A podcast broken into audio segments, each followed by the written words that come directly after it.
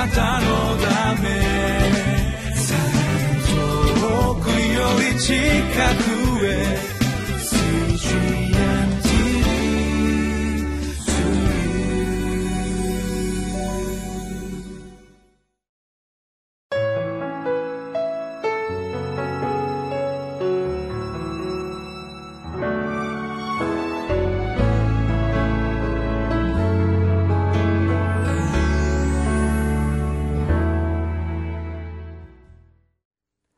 皆さんこんにちは。東京キリスト宣教協会の牧師福沢真人です。今日はルカの福音書19章1節から10節。イエスに出会えば全人格的な変化が現れますというタイトルで聖書の言葉を黙想していきたいと思います。はじめに神の御言葉に心の耳を傾けていきましょう。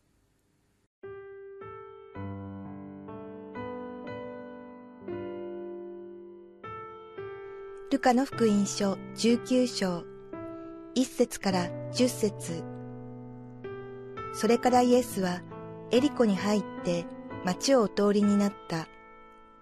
ここにはザーカイという人がいたが、彼は酒税人の頭で金持ちであった。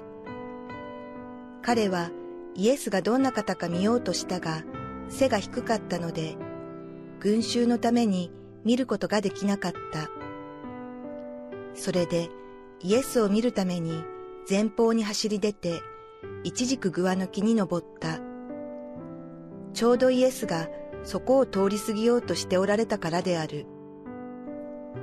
イエスはちょうどそこに来られて、上を見上げて彼に言われた。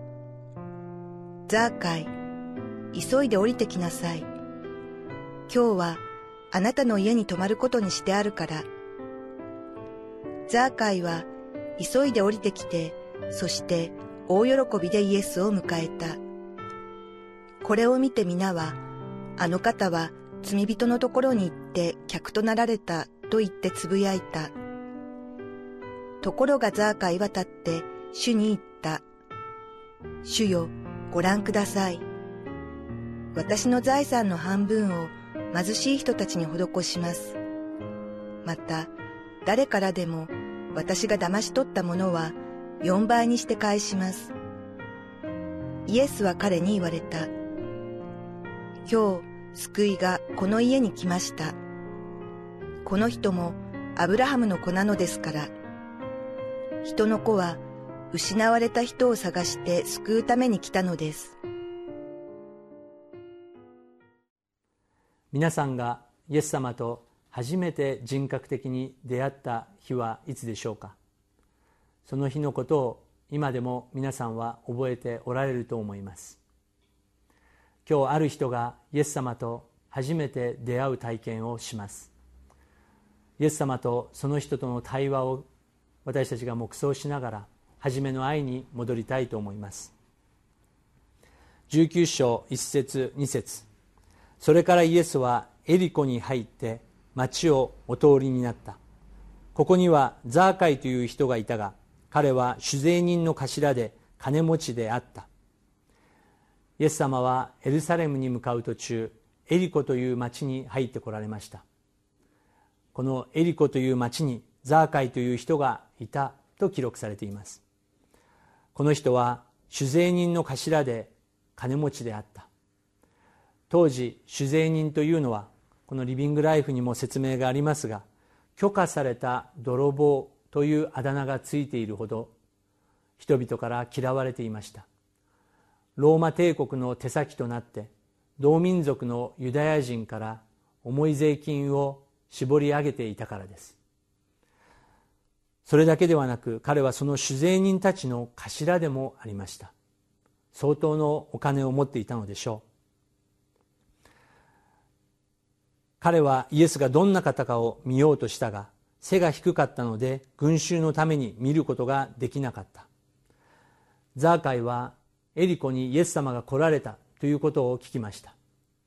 そしてイエス様を一度見たいと思い道に出ていくのですが背が低かったため見ることができなかったと書いてあります。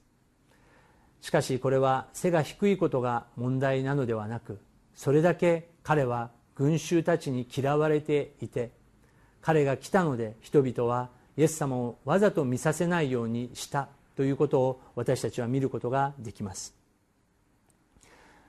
自業自得という言葉の通り彼が成功するためにお金を儲けるために多くの大切な人を裏切ってきたその結果でもあります。また同時に私たちクリスチャンが黙想すべきことは私たちクリスチャンのコミュニティが教会が見た目でまた社会的なそのような位置や間違いを犯した人だからといってイエス様に出会わさせなくするようなことがあってはならないということを私たちは覚えなければいけません。教会の中で一人寂しく座っている人はいないでしょうか。ザーカイさえもイエス様を求めていたのです。4節それでイエスを見るために前方に走り出て一軸グアの木に登った。ちょうどイエスがそこを通り過ぎようとしておられたからである。ザーカイはイエス様に会いたい。イエス様を一度でも見たいという心が神様によって与えられていました。前方に行き一軸グアの木に登りイエス様を見ようとしました。今日この放送を見ている方で今イエス様と本当に会いたいんだと思う方がおられますおられますでしょうか？諦めないでください。祈ってください。そのような心をイエス様は決してお見捨てになることはありません。5節イエスはちょうどそこに来られて上を見上げて彼に言われた。ザーカイ急いで降りてきなさい。今日私はあなたの家に泊まることにしてあるから。イエス様はその木の下に来られてザーカイと呼びかけます。聖書を見るときに私たちの神様は私たち一人一人の名前を呼ばれる方です。モーセサムエルパウロそして私たち皆さんの名前を今日呼んでくださっています。急いで降りてきなさい。今日はあなたの家に泊まることにしてあるから。当時の習慣は家に泊まるということは友情そして絆を深めることでした。6節を見るとザーカイは急いで降りてきて大喜びでイエスを迎えたと書いてあります。私たちが本当に心からイエス様を求めるならばイエス様は私たちに呼びかけてくださいます。それが分かったら私たちは素直に喜んでイエス様私の心にいらしてください。あなたを賛美しますと子供のように主に感謝を捧げていきましょう。しかしこれを見て多くの人々はつまずきました。あの方は罪人のところへ行って客となられたと言ってつぶやいた。相当のショックだったことでしょう。しかし私たちクリスチャンがまた黙想するべきことはもしイエス様がこの日本をこの東京の街を皆さんの街を歩かれた時に私たちがクリスチャンが驚くような人たちとイエス様は実は食事をし時間を過ごしている可能性が十分にあるということです。奇跡が起こりました。8節です。ところがザーカイは立って主に言った。主をご覧ください。私の財産の半分を貧しい人たちに施します。また誰からでも私が騙し取ったものは4倍にして返します。ザーカイは立ち上がり主に言います。主よご覧ください。私は悔い改め今まで盗んできたもの騙し奪ってきたその4倍を人々に返します。主に立ち上がって全てを告白できるという恵みは何という恵みでしょうか。そして悔い改めの代価を支払うことができるチャンスが与えられているということも恵みであります。イエス様は彼に言いました。今日救いがこの家に来ました。この人もアブラハムの子なのですから。人の子は失われた人を探して救うために来たのです。とイエス様はおっしゃってくださいました。そうです。私たちが何年教会に通っていたとしても初めの日を思い起こしましょう。私たちが救われたのはただ神の恵みによるのです。イエス様は医者を必要としているのは丈夫なものではなく病人であると語られました。イエス様の恵みを受けた私たちもイエス様の恵みを今度施すものになっていきたいと思います。私たちがイエス様と出会い変えられたことが私たちの人生にどのように現れているでしょうか。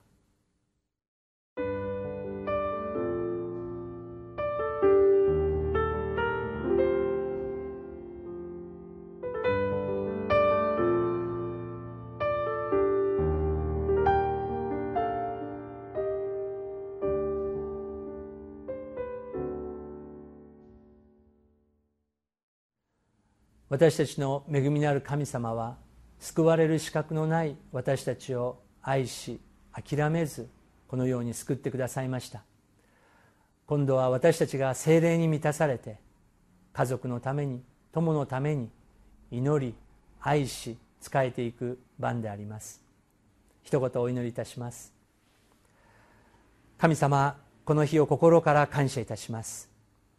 初めてイエス様と出会ったその日の感動をいつも思い起こさせてくださりザーカイのように悔い改めそしてその代価として悔い改めの実を結んでいく人生となることができますように聖霊様私たちを導いてください。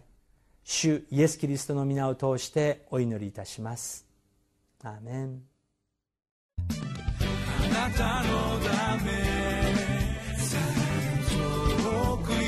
近くへ。水中